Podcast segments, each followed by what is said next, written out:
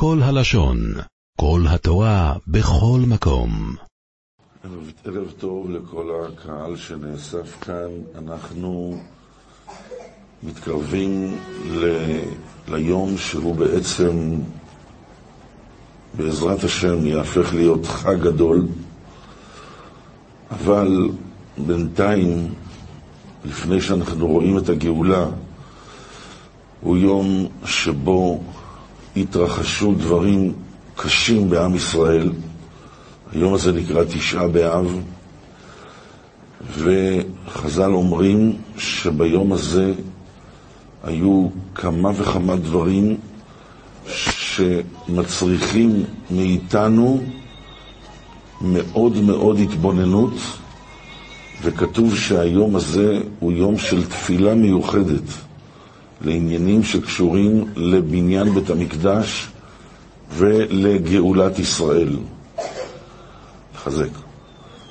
העניין הזה הוא, כידוע, בעם ישראל כבר המון המון שנים יום של חשבון נפש ויום של התעוררות, למעשה יום אבל. מה קרה ביום הזה? התגובות של כלל ישראל בכל ההיסטוריה ליום הזה היא תגובה שנקראת במילה אחת כוללת בכי, כמו שנאמר במגילת איכה, בכור תבכה בלילה ודמעתה על לחיה. דמוע תדמע עיני ותירד עיני דמעה.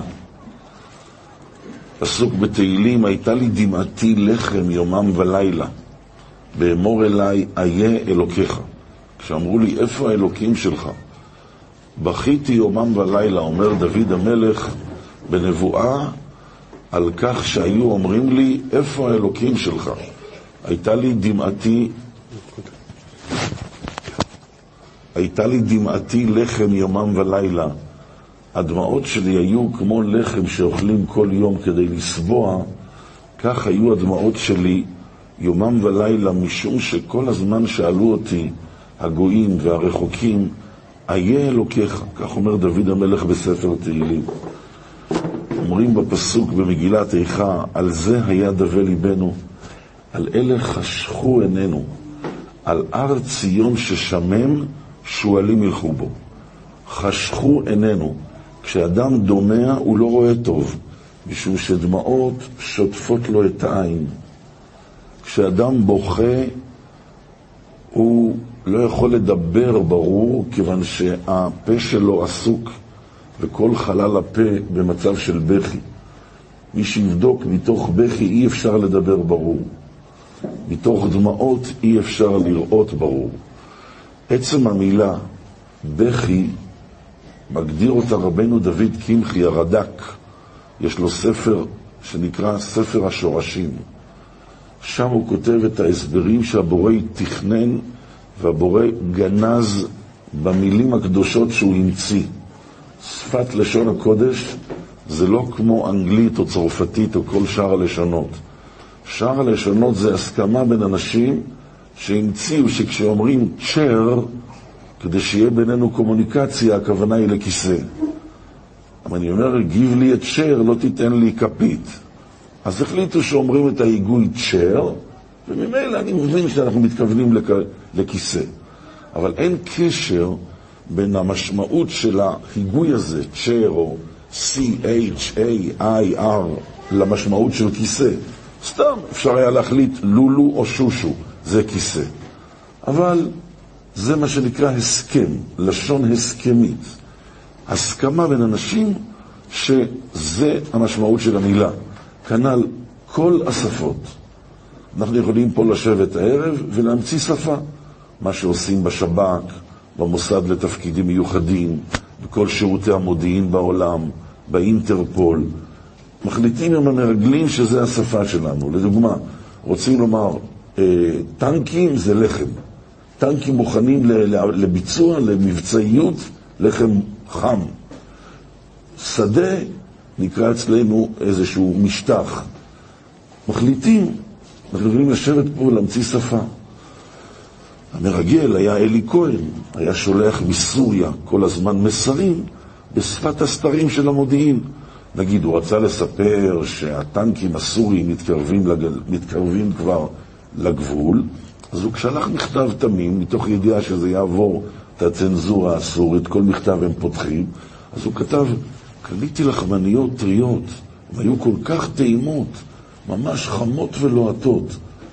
זה שמפעיל אותו בשב"כ יודע, לחמניות שווה טנקים, לוהטות זה מוכן להפעלה, תיזהרו. כך שאפשר להמציא שפות, אבל לשון הקודש היא לשון שורשית.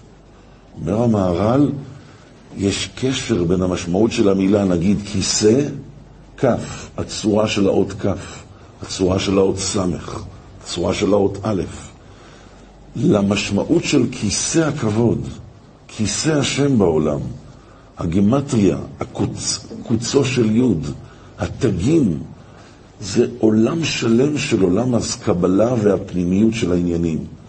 לענייננו, אם אנחנו מדברים על המילה בכי, שזה המגדיר של המציאות של החורבן, בכה תבכה בלילה ודמעתה לחייה.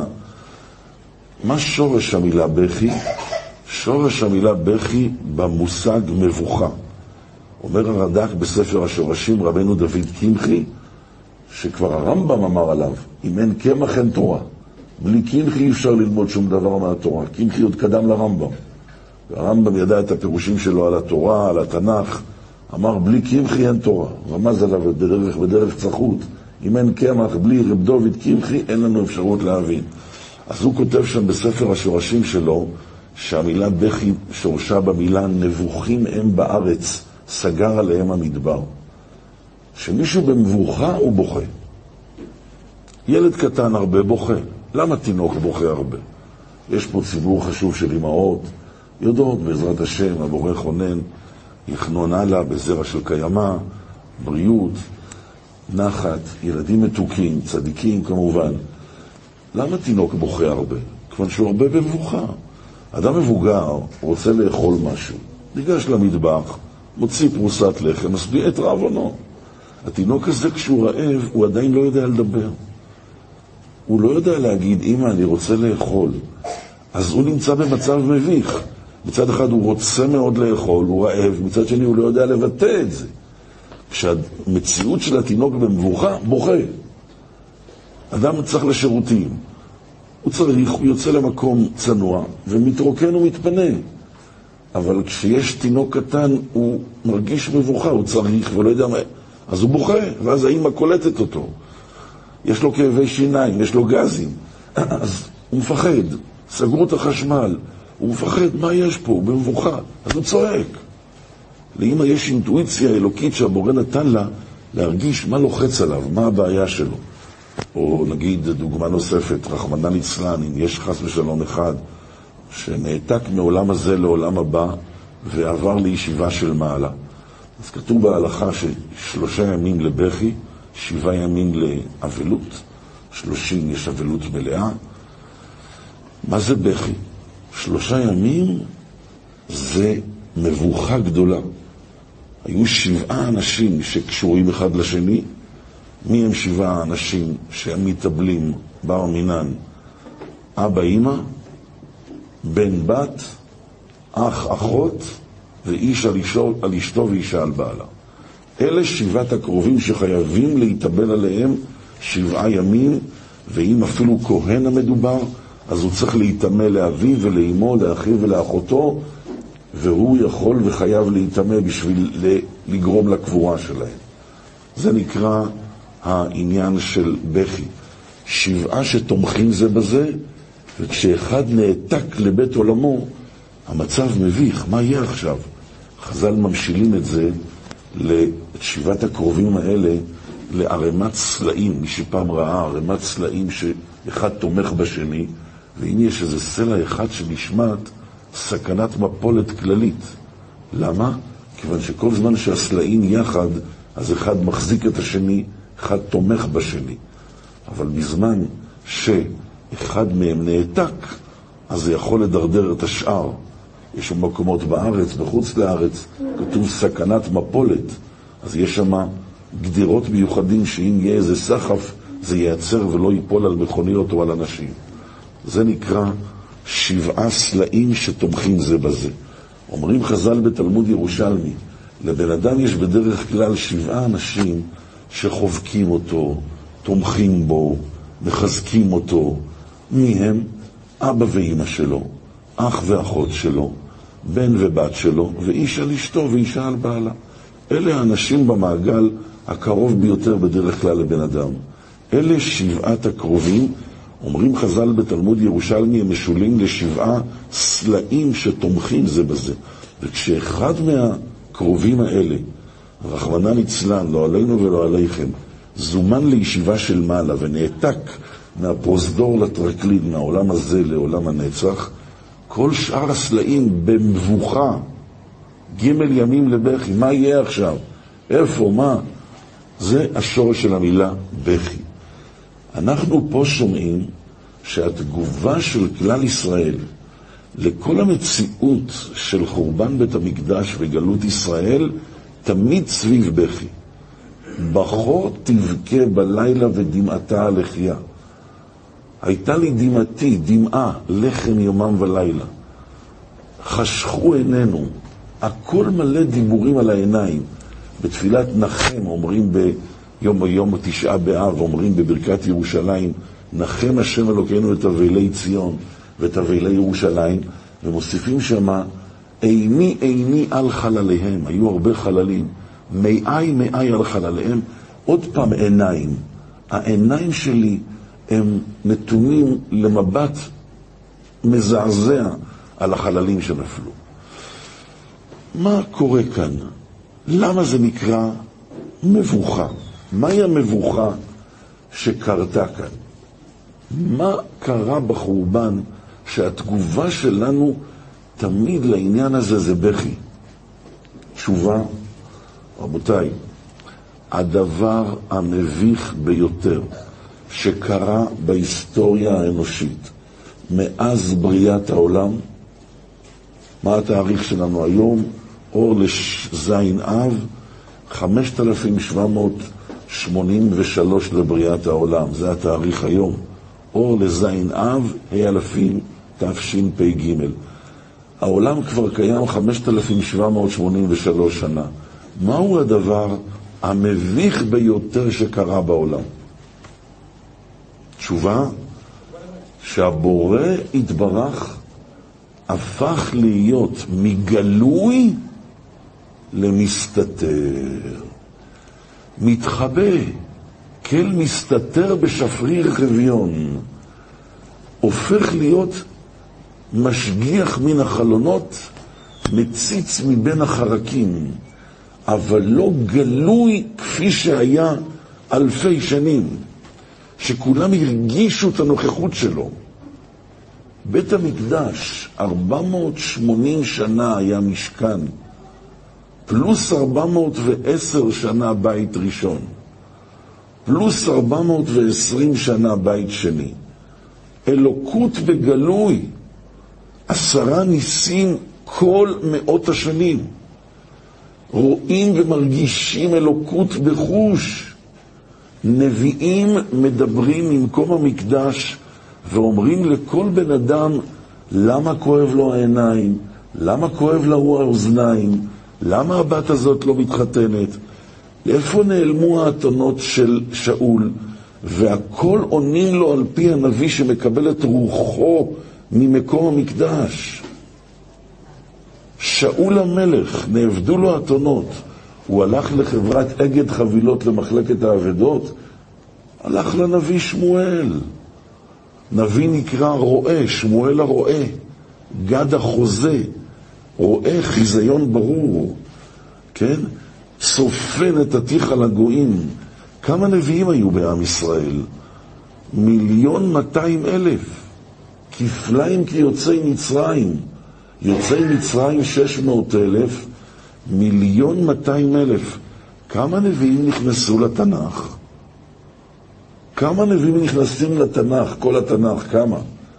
אומרת הגמרא במסכת מגילה בדף י"ד עמוד א', 48 נביאים ושני, ושבע נביאות, זה כל הסיפור. רשימה מדויקת כתובה שם. מי הם הנביאים שנכנסו לתנ"ך? רשימה. חגי, זכריה, מלאכי, ירמיהו, ישעיהו, יואל, נחום, שמואל. רשימה. 48 נביאים ושבע נביאות. למה דווקא הם נכנסו לתנ"ך? לפי שנבואתם הוצרכה לדורי דורות. היה להם מסר שעד היום, אלפי שנים, כל העולם לומד את התנ"ך. שואל הגאון מווילנה בפירושו לספר משלי, אז מה עשו כל שאר מאות אלפי הנביאים? מאות אלפים? נבואה שהוצרכה לשעתה. בן אדם כואב לו האוזן, הוא הולך לרופא אף אוזן גרון? לא. הנביא גר ברחוב אברבנאל 72, קומה ג', אומר לנביא, כבוד הנביא, תשאל את הקדוש ברוך הוא, מה הוא מתכוון לאותת לי בזה שהאוזן שלי כואבת? והנביא אומר לו, אני אענה לך מחר, מחרתיים, ואז הנביא אומר לו, אדוני, שמעת רכילות ולשון הרע ברדיו, אז קיבלת איתות, תעשה תשובה, זה יסתלק. הלאה. אחר בא, אומר לנביא, יש לי בעיה בעיניים, יש לו גלאוקאומה, גלאוקומה, יש לו קטרקט, יש לו איזשהו יובש בעיניים, כל מיני בעיות. אומר לו, מה, הוא הולך לרופא עיניים? אין דבר כזה אלפי שנים, לא קופת חולים ולא רופאים. הוא הולך לנביא, אומר הגאון מווילנה, ואומר לנביא, איפה גר הנביא? הנביא שלידו, רוטשילד 72, קומה ד'. כבוד הנביא, יש לי כאב עיניים, יש לי בעיה כזו וכזו. מה אלוקים מאותת לי? הנביא חוזר אליו אחרי כמה זמן, אדוני, צפית באיזשהו מסך, אתה מחזיק סמארטפון, ואלוקים לא מרשה. אז אל תתחיל איתו, בבקשה, הוא מאותת לך ביפה, ותעשה תשובה על זה. ראית מראה שהוא לא מרשה. אולי התייחסת לאשתך בעיניים יותר מדי קשוחות ולא בעיניים נעימות. באת הביתה ולא היית טוב עין, פרגונים, עין טובה, כל אחד עם התשובה שלו.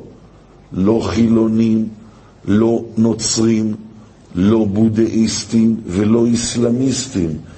כל העולם מכיר את הנוכחות האלוקית בגלוי. שלא לדבר על מה שקורה בירושלים ובמקדש. ניסים כל הזמן. כל המציאות שמה, מעל הטבע. עולים עשרות מיליוני יהודים שלוש פעמים בשנה לירושלים, פסח, שבועות וסוכות עם כל המשפחה, כולל מחוץ לארץ. צריכים הרבה מלונות, זה לא פשוט. סוכות שמונה ימים, פסח שבעה ימים, שבועות, אפשר להשלים כל השבעה ימים. איפה יגורו כולם? יש מיטות לכולם, צריכים לארגן מקלחות. היי, hey, מעולם לא אמר אדם, צר לי המקום שאלים בירושלים. עשרות מיליוני יהודים באים כולם לאזור הכותל המערבי, עומדים באזהרה, רק שנייה, כמה זה מכיל האזור הזה? חצי מיליון איש, מיליון? עומדים צפופים ומשתחווים רווחים, ואחד לא שומע וידויו של חברו. אדוני, כולם נמצאים מרוכזים במקום אחד, צפוף, וכשמשתחווים לבורא יתברך, נבוא ונשתחווה לפניך, אף אחד לא שומע איך שמשהו מתוודה. יש רווח. מעל הטבע. הלאה. מקום המקדש כולו בלי תקרה, חשוף. מי שרואה תמונות של דגם של בית המקדש, חוץ משני חדרים, הכל פתוח. איזה חדרים סגורים? האולם, היכל, מה שנקרא, וקודש הקודשים. שם נמצא ארון ברית השם והקרובים, ובהיכל יש את השולחן עם לחם הפנים, את המנורה, מזבח הזהב. אבל כל מקום, החצר, עזרת, ישראל, עזרת נשים, עזרת ישראל, עזרת כהנים, מקום המזבח, אש תמיד תוקד על המזבח, לא תכבה. יש שם אש רבוצה 410 שנים, כמו רבוצה כמו אריה, צורה של אריה. בית שני, אש רבוצה כמו צורה של כלב, דווקא יש הסבר לזה, למה? ואין תקרה. או, הנה השאלה שלי. אש תמיד תוקד על המזבח, לא תכבה. אין חורף בירושלים, אין גשם.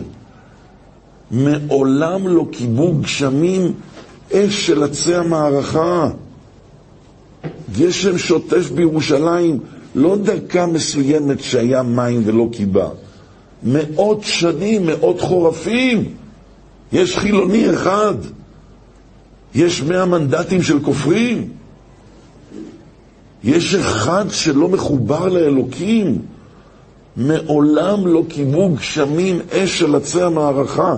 אם היה לי דבר כזה היום, היה לי את הבלגן שהולך עם כל האתאיזם והכפירה והפריצות, היו רואים אלוקות מול העיניים.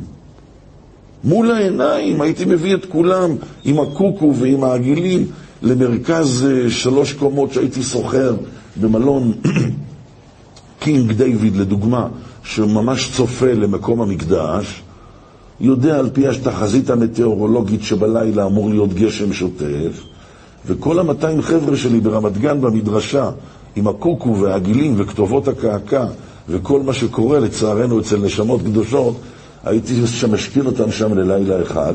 שלוש לפנות בוקר מתחיל פתאום הגשם החזק הזה, ואני מאיר את כולם, אומר לכולם, חבר'ה, אילן, גל, ים, קיר, לצאת החוצה בבקשה לכיוון החלומו, החלונות ולהביט. מסתכלים על הגשם השוטף שיורד על מקום המקדש. אה, כבוד הרב, מה זה? כזה גשם, והאש ממשיכה לדלוק כאילו לא קרה כלום. מה הולך פה, כבוד הרב? גל, קיר, יש פה אלוקים, שבור את הסמארטפון. היה לי בכלל התמודדות בכלל בנושאים האלה? הרי הם רואים אלוקות מול העיניים. לקבל מושגים, לקבל מושגים. כל כהן שעשה טעות באיזשהו קורבן, לדוגמה, עשה שחיטה של תמיד שלא לשמה, שחיטה או זריקת דם של חטאת שלא לשמה, מיד צעקו עליו, פיגלת, חשבת שלא לשמה. מי צעק? הרצפה.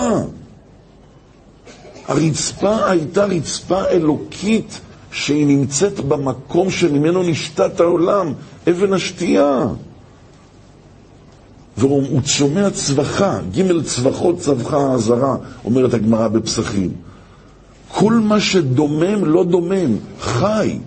שתולים בבית השם, בחצרות אלוקינו יפריחו. כל מה ששתול בבית השם, במקום של החיות של העולם, מרכז החיים של העולם, חי וצומח. דוגמה, שלמה המלך נוטע במקום המקדש אילן עם תפוחי זהב, אילן מזהב עם תפוחי זהב כאלה במשכיות כסף. מה דעתך? כל פעם האילן הזה צומח וצומח, ומוכרים את התפוחי זהב האלה בכל מיני חנויות למוצרי כסף, ומזה מתפרנסים משמרות הכהונה, מאות שנים. מה דעתך על העסק הזה? בוא נעשה כזה עסק בבני ברק, או בירושלים, בתל אביב. למה? שתולים בבית השם. שתולים בבית השם, בחצרות אלוקינו יפריחו. אין מושג של חילוני, של, של מודרני בכלל. רואים אלוקות מול העיניים. שער שבת, ברגע שנכנסת שבת, אחד השערים בבית המקדש, השערים נפתחים מאליהם. לא צריכים צפצופים ולא שירים מאיזה גג של בניין.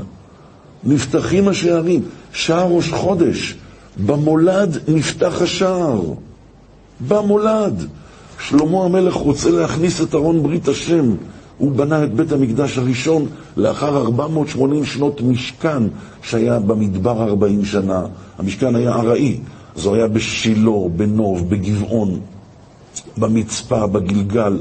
הוא היה בניין יחסית הכי לא יפה, פחות מרשים, אבל הכי קדוש. לא שלט בו יד אדם, הוא נגנז כולו במקום. לעומת זה בית ראשון כן שלט בו יד אדם ונחרב על ידי נבוכדנצר, בבל. בית שני נחרב על ידי טיטוס מלך רומי, אבל משכן לא נגע בו יד אדם.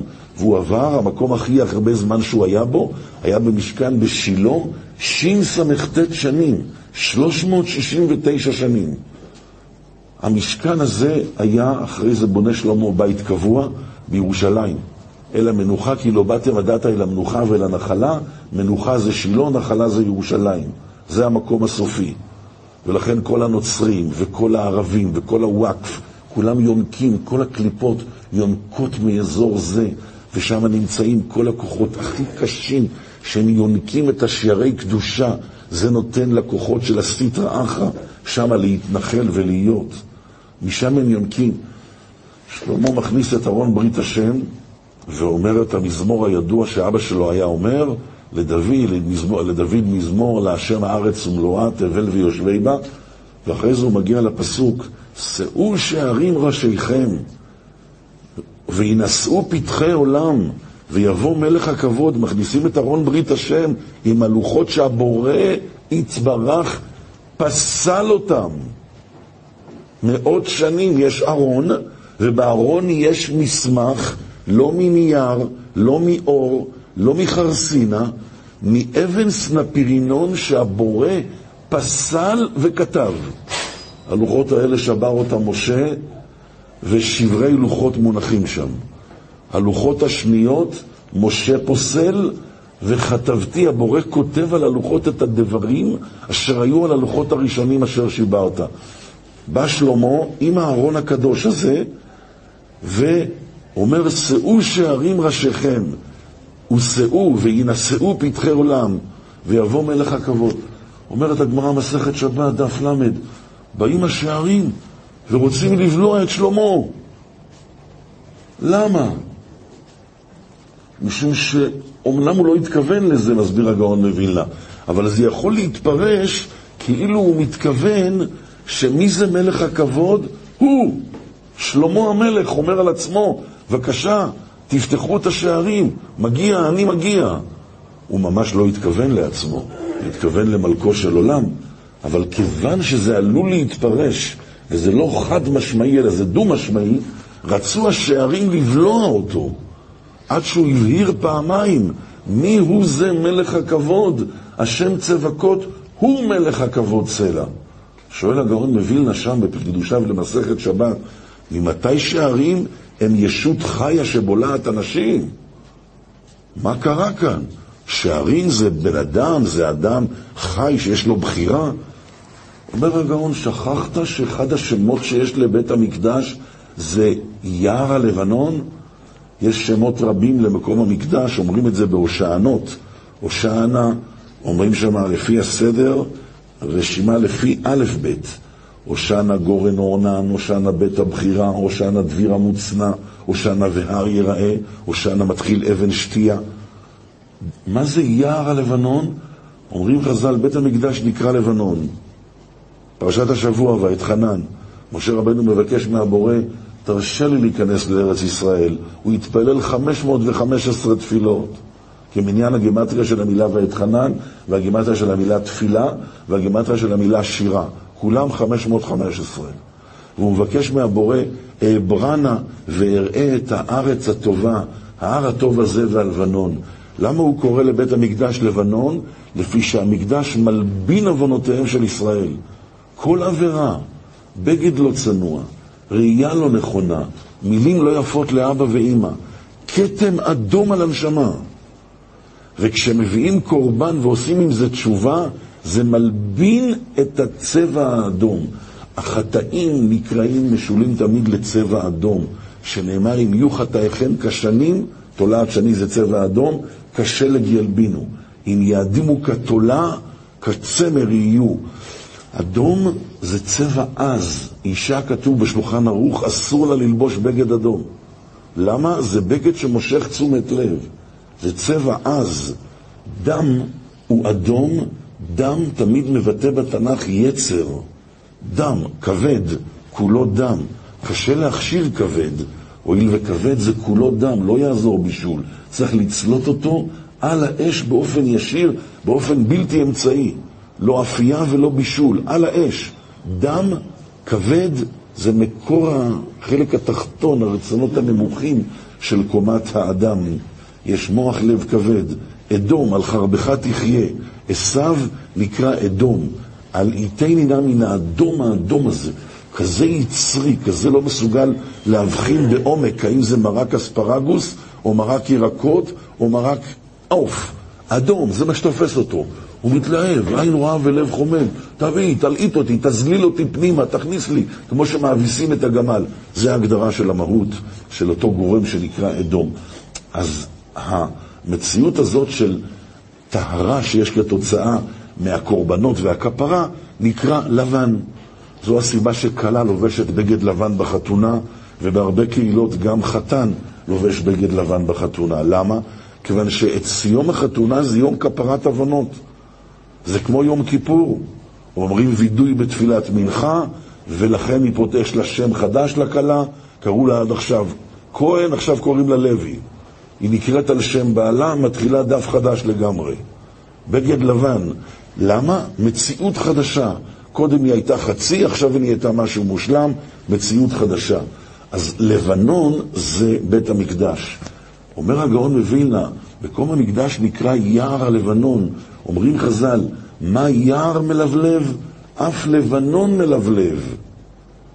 מלבלב. המקדש אין שם צומח, דומם, הכל חי, הכל פורח. פח אשפה היה בבית המקדש. אין שום פח אשפה, אבל יש בכל אופן כל מיני שיירים של עצמות וכלים שנשברו אחרי שהם נטמעו או שהם בלעו משהו. הכל נבלע במקומו. שוברים כלי חרס, נבלע במקומו. אין שום פינוי של פח אשפה לעיריית ירושלים. הכל נבלע, הכל שם שמימי. אישה בוררת אורז 30 קילומטר מירושלים, או בוררת חיטים מתולעים, אין חשמל. מהאור של האבוקות של הריקודים של שמחת בית השואבה בחג הסוכות. תשמע, האם ריח חזק מאוד של קורבנות, מי מדבר על פסח, מיליוני קורבנות מקריבים שמה. אישה עושה קצת בשר במטבח, כל מיני פעילויות עם הדגים, מסתובבים כל מיני מעופפים, כל מיני זבובים. לא נראה מעולם זבוב בבית המטבחיים. לא היה דבר כזה בכל האזור הזה עם מיליוני בקר, לא עופות, בקר. מעולם לא נראה זבוב בבית המטבחיים. ריח חריף של בשר. יש מושג שריח לפעמים עושה הפלה לאישה. לא הפילה אישה מריח בשר הקודש מעולם. אדם אוכל בשר קודשים, אין שירותים מזה, אין מזה שום פסולת. זה כמו מן, נבלע באיברים, והחלק הקדוש שהוקרב על המזבח ושנתכפר על ידי ההקרבה והזריקת הדם, מה שאוכלים מזה לא יוצאים לשירותים, אין שום פסולת מזה, כולו קודש, כותב רבינו חיים מוולוז'ין בספרו רוח חיים, כמו מן במדבר. גילוי אלוקי.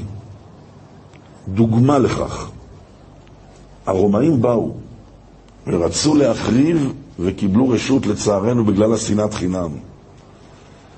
הם פחדו להיכנס בפנים כדי להוציא את הכלים. הם רצו לשרוף את בית המקדש, אבל חבל על הכסף. קודם נרוקן את כל הכלי זהב וכלי כסף. זה מולטי מיליארדרים. זה מקום הכי עשיר בעולם היה שם. מנורה מזהב, ארון מזהב, כפורת, מלא קסבות, מנקיות, כל מיני מזרקות, הכל מזהב טהור. אז הם אמרו קודם נרוקן ואחרי זה נשרוף את הבית. נו, הם פחדו להיכנס למקום המקדש. פחדו גם גויים, איך כתוב שם בפסוק במגילת איכה? לא האמינו מלכי ארץ כי יבוא בשערי ירושלים צר ואויב. הם לא חלמו שיהיה רשות להיכנס לבית השם שהבורא כועס וסילק את שכינתו והם מתפקדים רק בתור אנשים שכביכול הם רק כאין קבלני שיפוצים שעושים הריסה של מבנה. אז החבר'ה של טיטוס פחדו, אז למי פונים? שיבוא, ייכנס פנימה ויוציא איזה שבבניק אחד, איזה נושר אחד, אחד שלצערנו נפל. שנה הוא פירש קשה מכולם, יצר הרע קשה. מי זה היה? קראו לו יוסף משיטה. אחד הצאצאים מזרע יעקב אבינו, יוסף משיטה, עיר בשם שיטה, כפר יוסף. אמרו לו הרומאים, תשמע יוסף, כנס פנימה, תתחיל להעמיס. אתה רואה פה משאית? תתחיל להעמיס את כל הכלים. מה אתם משלמים לי? תקבל כלי אחד. קבל את המשכורת שלך, כלי אחד מזהב. התחיל להעמיס. מה הדבר הראשון שהוא מוציא? מוציא את המנורה. מנורת המקדש, מיליונים. כולו זהב טהור. מלכוכיה, מחטותיה, כפתור וקנה, כפתור ופרח. וזה כבד, אבל היה לו עיניים גדולות, והוא רוצה את זה לעצמו. אמרו לו כשהוא יצא החוצה עם המנורה, אדוני, הגזמת, זה לא בשבילך. מה אתה? אתה תקבל איזה מנקייה, איזשהו בזיך, איזשהו קופסה קטנה. מה אתה מוציא? זה מתאים למלכות רומי, מה אתה כזה עיניים גדולות? שמו את זה אצלם במשאית או באיזה מרכבה, אמרו לו, כנס הלאה, יוסף משיטה. תתחיל להעמיס. לא רוצה. נו, תעמיס. מה אתה מפסיק באמצע העבודה? לא התחלת בכלל. תעמיס, לא רוצה. ראו שהוא פתאום מתעקש, מכות, לא רוצה. התחילו לחתוך לו את האצבעות של הידיים והרגליים. ייסורים נוראים, והוא בוכה ואומר, לא רוצה להכעיס את בוראי פעם שנייה. לא די שהכעסתי אותו פעם אחת, אני ארגיז את הבורא עוד פעם. לא, עד שיצא נשמתו מייסורים על קידוש השם, לא לחטוא פעם נוספת. היוסף הזה, מי הרגיש אותו? סבא של סבא שלו, יצחק אבינו, היה כבר עיוור. עיוור היה, עיני ישראל ותיכנה עיני יצחק. והוא רצה לברך את יעקב ועשיו. ואז יעקב מגיע, מתחפש לצורה של עשיו, ומביא את האוכל. מה כתוב שם? וירח את ריח בגדיו. הוא הריח, שלום עליכם כבוד הרב, הוא הריח את ריח הבגדים של יעקב. איזה ריח היה שם? אומר רש"י, ריח גן עדן נכנס יחד עם יעקב אבינו למקום. ריח גן עדן. אבל חז"ל דורשים עוד משהו. לא רק בגדים שהצדיק מדיף ריח גן עדן, אוי אוי אוי, כמה עובדות וסיפורים שאני אישית שמעתי מהמשמש של הרב רב ברוך בר ליבוביץ', אני אומר את זה בהערת אגב, קראו לו הגאון הגדול רב ברוך דוב ליבוביץ', בעל הברכת שמואל, תלמידו המובהק של רב חיים בריסקר, אז היה לו תלמיד שהיה גר בפתח תקווה בשם הרב, הרב וילנסקי, זאב ולבל וילנסקי, שהוציא את הספר יונת הלם של האח שלו, יוינה קרפילוב, שהיה בכיר עולם הישיבות בליטא. אז הוא היה עצמו, הרב וילנסקי הזה, הוציא, את, כתב את אחד החלקים מפיו של הרב ברוך בר. אז הוא מספר לנו, הוא היה שכן שלי בפתח תקווה, ברחוב אנה פרנק. אז הוא אמר שרב ברוך בר נעלם, הוא הלך לאיזה שליחות לשבוע, שבוע וחצי לאיזה מקום ולא היה בבית. ולא היה איתו שום בגדים להחליף, להחלפה. בגדים הסמוכים לבשר. והרבנית של רב אורבר אמרה שזה הריח ריח גן עדן אחרי שעשרה ימים הוא לא החליף את זה. איש קדוש. סיפורים נוראים על זה עוד ועוד. אז את זה מריח יצחק, את הבגדים של יעקב, ריח גן עדן נכנס שם. אבל עוד פירוש אומרים חז"ל, אל תקראי בגדיו אלא בוגדיו. הוא זיהה איך נראים המקולקלים והשבבניקים הכי קשים שיצאו מיעקב אבינו. איזה נשמה קדושה יש לאיש הזה, שאפילו המקולקלים הקשים ביותר הם כאלה מוסרי נפש למען קדושת שמו יתברך. שתי סיפורים מופיעים שם בחז"ל, בפסוק הזה, בגדיו, בוגדיו, אחד על אחד בשם יקום איש צרורות, והשני נקרא יוסף משיטה. יוסף משיטה זה הבן אדם שדיברנו עליו. תראה מה זה. מין של יעקב אבינו, גויים מפחדים להיכנס לבית המקדש משום שהם רועדים מפחד להוציא משם את הכלים, חבל על הכסף, לפני ששורפים, בוא נוציא את המיליונים. והוא מוציא פעם אחת את המנורה, אמרו לו, גדול עליך, מספיק לך מנקייה, או כסבה, או מזרק, או בזיך. ואומרים לו, תתחיל להעמיס, יש פה משאיות, תתחיל להעמיס. לא רוצה עד שמענים אותו עינויי נפש, חותכים לו את האצבעות של הידיים והרגליים בלי הרדמה. והוא אומר, לא די שהכעסתי את בוראי פעם אחת, אני ארגיז אותו פעם נוספת. איך זה קורה? תראה מה זה צאצאים של נשמה טהורה כמו יעקב אבינו. את זה הריח יצחק, את הבוגדים שיצאו ליצחק, יצאו ליעקב הזה. רק השאלה היא פשוטה, את השאלה הזו שאל הרב יוסף שלמה כהנמן, שהיה המייסד וראש הישיבה שנקראת פונוביץ'. וגם רב הקהילה, רב העיר הזו שנקראת בחוץ לארץ. מה קרה לו? הוא היה כזה פושע, שמה שגוי מפחד, הוא לא מפחד, והוא עז פנים כזה, שנכנס פנימה ומוכן לגנוב כלי מקדש. ופתאום הוא נהיה מוסר נפש ומוכן לסבול סבל נורא ואיום, רק כדי לא להרגיז את הבורא. עוד פעם, מה, עשו לו סמינר מהיר, בחמש דקות עשו לו סמינר. התשובה, התשובה שלו הייתה מפורסמת, מאוד התפרסמה בעולם. חמש דקות בבית המקדש, שטף, שטף את הנשמה שלו לגמרי. שהייה של חמש דקות במקום שזורם משם אלוקות ברמה הכי גבוהה, ניקה אותו, בדרך משל יש מכונית שהיא מאוד מלוכלכת, נכנסת לאיזשהו מקום, יש שם איזה עשרה או חמישה עשר טושים מכל הזוויות, סוגרים טוב את החלונות שלא יהיה רטיבות בפנים, וטושים חזקים עם וקס וסבון, האוטו המלוכלך יוצא נקי ובוהק. זה מה שעושה בית המקדש לנשמת היהודי. זרימה של אלוקות ברמה הכי מוחשית, וכשהוא נכנס לשם רק בשביל לגנוב, הגיע לרמות של מסירות נפש לא להכעיס את הבורא פעם נוספת. מה שהגאון מווילנה אמר, שהראה לנו את זה מורנו ורבנו הגאון רבי ישראל אליהו ויינטרופ זצ"ל, שאולי יש לו מושג לגאון איך נראה ראשון, ריטבו, רמב"ן, הוא היה מהאחרונים לפני כ-250 שנה. אז יש לו אולי מושג איך נראה ר"ן, ריטבו, רמב"ן, לפני 700, 800, 900 שנה, שזה לא פשוט. אולי יש לו איזו השגה. אולי יש לו השגה אפילו אולי באמוראים, הוא אמר. אביי, רבא, רב זביד, רב פופה. איזושהי תפיסה קל מן הקל. ואפילו אולי יש לו תפיסה באיזשהו תנא. אבל אין לו השגה בבלבוס פשוט שחי בבית המקדש והיה חקלאי בגנוסר בגליל העליון, והגיע שלוש פעמים בשנה לקבל כזה חום של יראת שמיים, שהגשמיות של כל השנה לא כיבתה אותו והוא נשאר רותח. את זה לא משיג הגאון מווילנה. יהודי פשוט, בעל הבית פשוט. רבותיי, זה המושג בכי. כשאנחנו מדברים על ההגדרה, ההגדרה של המציאות של התגובה שלנו לחורבן הבית, ההגדרה היא בכי, בכות תבכה בלילה ודמעתה על לפיה. דמוע תדמע עיני ותירד עיני דמעה. הייתה לי דמעתי לחם יומם ולילה. כמו שאני אוכל כל יום לחם, הדמעות שלי, אומר דוד המלך, היו יומם ולילה. למה? באמור אליי, איה אלוקיך, איפה האלוקים שלך?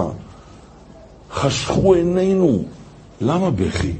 בכי, אומר הרד"ק, זה מלשון נבוכים הם במדבר. סגר עליהם המדבר. נבוכים הם, מה פירוש נבוכים? מבוכה. הדבר המביך ביותר שקרה בהיסטוריה. המביך ביותר זה שאלוקים נהיה מסתתר במקום גלוי. תוצאה, מאות מיליוני נוצרים מאות מיליוני איסלאמיסטים, מאות מיליוני בודהיסטים, מיליוני חילונים. אתה מבין איזה מחיר זה? הבורא הפך להיות מגלוי, עשרה ניסים, לראייה, עולת ראייה, משם נעבודך ביראה, מטרת המקדש היא יראה, ראיית אלוקות, מסתתר. הנצרות הגיעה אחרי שנגמר הגילוי של בית שני. התלמידים של אותו האיש המזעזע. משום שבזמן שיש גילוי אלוקות אין מקום לטעויות כאלה. אין. זה הבקשה שלנו. והיה השם למלך על כל הארץ. ביום ההוא יהיה השם אחד ושמו אחד. אומר צפניה הנביא, אז אהפוך אל העמים שפה ברורה, לקרוא כולם בשם השם, ולעובדו שכם אחד. שאלתי חבר אחד, תגיד לי, מה אתה, איך ביקשת על הווייטנאמי עכשיו בסוף התפילה, שהוא יהיה, לו השגה שיש לו רשתית וקרנית בלי גלאוקומה, או התייחסת לזה שיהיה לו השגה בכך שיש לו כליות שאלוקים נתן לו 175 אלף דולר כל כליה, שתי כליות, בלי דיאליזה 350 אלף דולר, והוא יוצא לחצי דקה לשירות. ביקשת על הקולומביאני הזה? תגיד לי, מה אתה, על מה אתה מדבר, כבוד הרב? ועכשיו ביקשת שכל בני בשר יקראו בשמך. יכירו וידעו כל יושבי תבל, ביקשת על ההוא מווייטנאם. מה, אתה סתם מברבר בלבורים וממלמל מלמולים ומדקלם דקלומים? אתה צועק את התפילה הכי חשובה ביום. רבי גאון אומר עלינו לשבח, זו התפילה הכי חשובה. מהי השאיפה שלי בחיים? שלא יהיה גוי אחד בפילדלפיה, שלא יודע שהוא יוצא לשירותים לחצי דקה, ולא צריך דיאליזה חמש שעות. הגיע פה הרב קרלנשטיין, הוא יספר על אבא שלו מה נקרא דיאליזה. איזה סבל זה, איזה חולשה זה. והוא יוצא לשירותים לחצי דקה, ולא שואל מי נתן לו 350 אלף דולר בלי לשלם שקל, פה בשני צידי הגב. מה, זו בקשה מוגזמת של צדיקים הכי גדולים? בקשה הכי אלמנטרית. אדוני, מי עשה אותך? ידע כל פעול כי אתה פעלתו. זה נקרא ציפית לישוע. אתה הולך לקופת חולים, רואה רופא, בלי כיפה, בלי ציצית. אם אתה לא בוכה, תגיד לי, אתה נורמלי בלב. איך אתה בוגד במי שנותן לך פעימות לב? ראש הממשלה, הייתה לו בעיה קטנה, מיד קוצב לב. חשמל בלב. עד היום, יש כל הזמן, היה, מי שם לו שם חשמל? 70, כבר בן אדם בן 74. מי שם לו חשמל 74 שנים? יש חשמל בלב.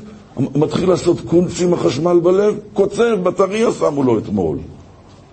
אז מי שם לו 74 שנים חשמל שם? זה יותר מדי קיצוני לשאול את זה. זה פנאטי, זה צולי, זה חנוני לשאול את זה. מי שלא שואל ולא כואב לו כשהוא בא לרופא, בא למנהל בנק, תגיד לי, איפה הכיפה, איפה הציצית, איפה הטהרה, איפה המקווה, איפה השבת? מי ארגן לך את המציאות ששמה כליה? זה נקרא ציפית לישוע. אם כואב לו השקר הזה, הוא לא יכול לשאת את העוול הזה. והוא בוכה, יכירו וידעו שלושת הקטגוריות, יושבי תבל, בני בשר, וגם רשעי ארץ. הוא לא מבקש על השכנים שלו בתל אביב, מבקש על ההוא שנמצא בפיליפינים, שלא צריך מחולל חמצן, מי הביא לו את הריאות? אם לא כואב לו, אני לא יודע מה איתו, הוא לא נקרא שהוא מצפה לגיל. הוא משלים עם השקר הזה. אני מפחד לומר מה הרמב"ם כותב עליו. הוא כאילו לא מאמין במשיח, פחד פחדים. ספק כופר ואפיקורס. מי שמאמין במשיח, יהיה תיקון בעולם, אבל לא מחכה לביאתו, הוא לא רוצה לתקן את המציאות המעוותת של היום, כופר גם הוא. אבל יש לו זקן ארוך, ואולי אפילו מסיים מסכת. שמע, זה לא פשוט. הוא משלים עם השקר. לא כואב לו שמיליוני ומיליארדי אנשים מתעלמים ממי שעשה ועושה ויעשה לכל המעשים. איך הוא לא צועק, איך הוא לא בוכה, איך הוא לא מבקש. משיח יבוא רק אם יחכו באמת. שלח לקץ הימין משיחנו, לא כתוב לפדות מאמיני קץ ישועתו. לא מספיק להאמין שתהיה קץ, מחכי קץ ישועתו. אומר החפץ חיים הקדוש, אם הוא לא בא, כנראה לא מחכים.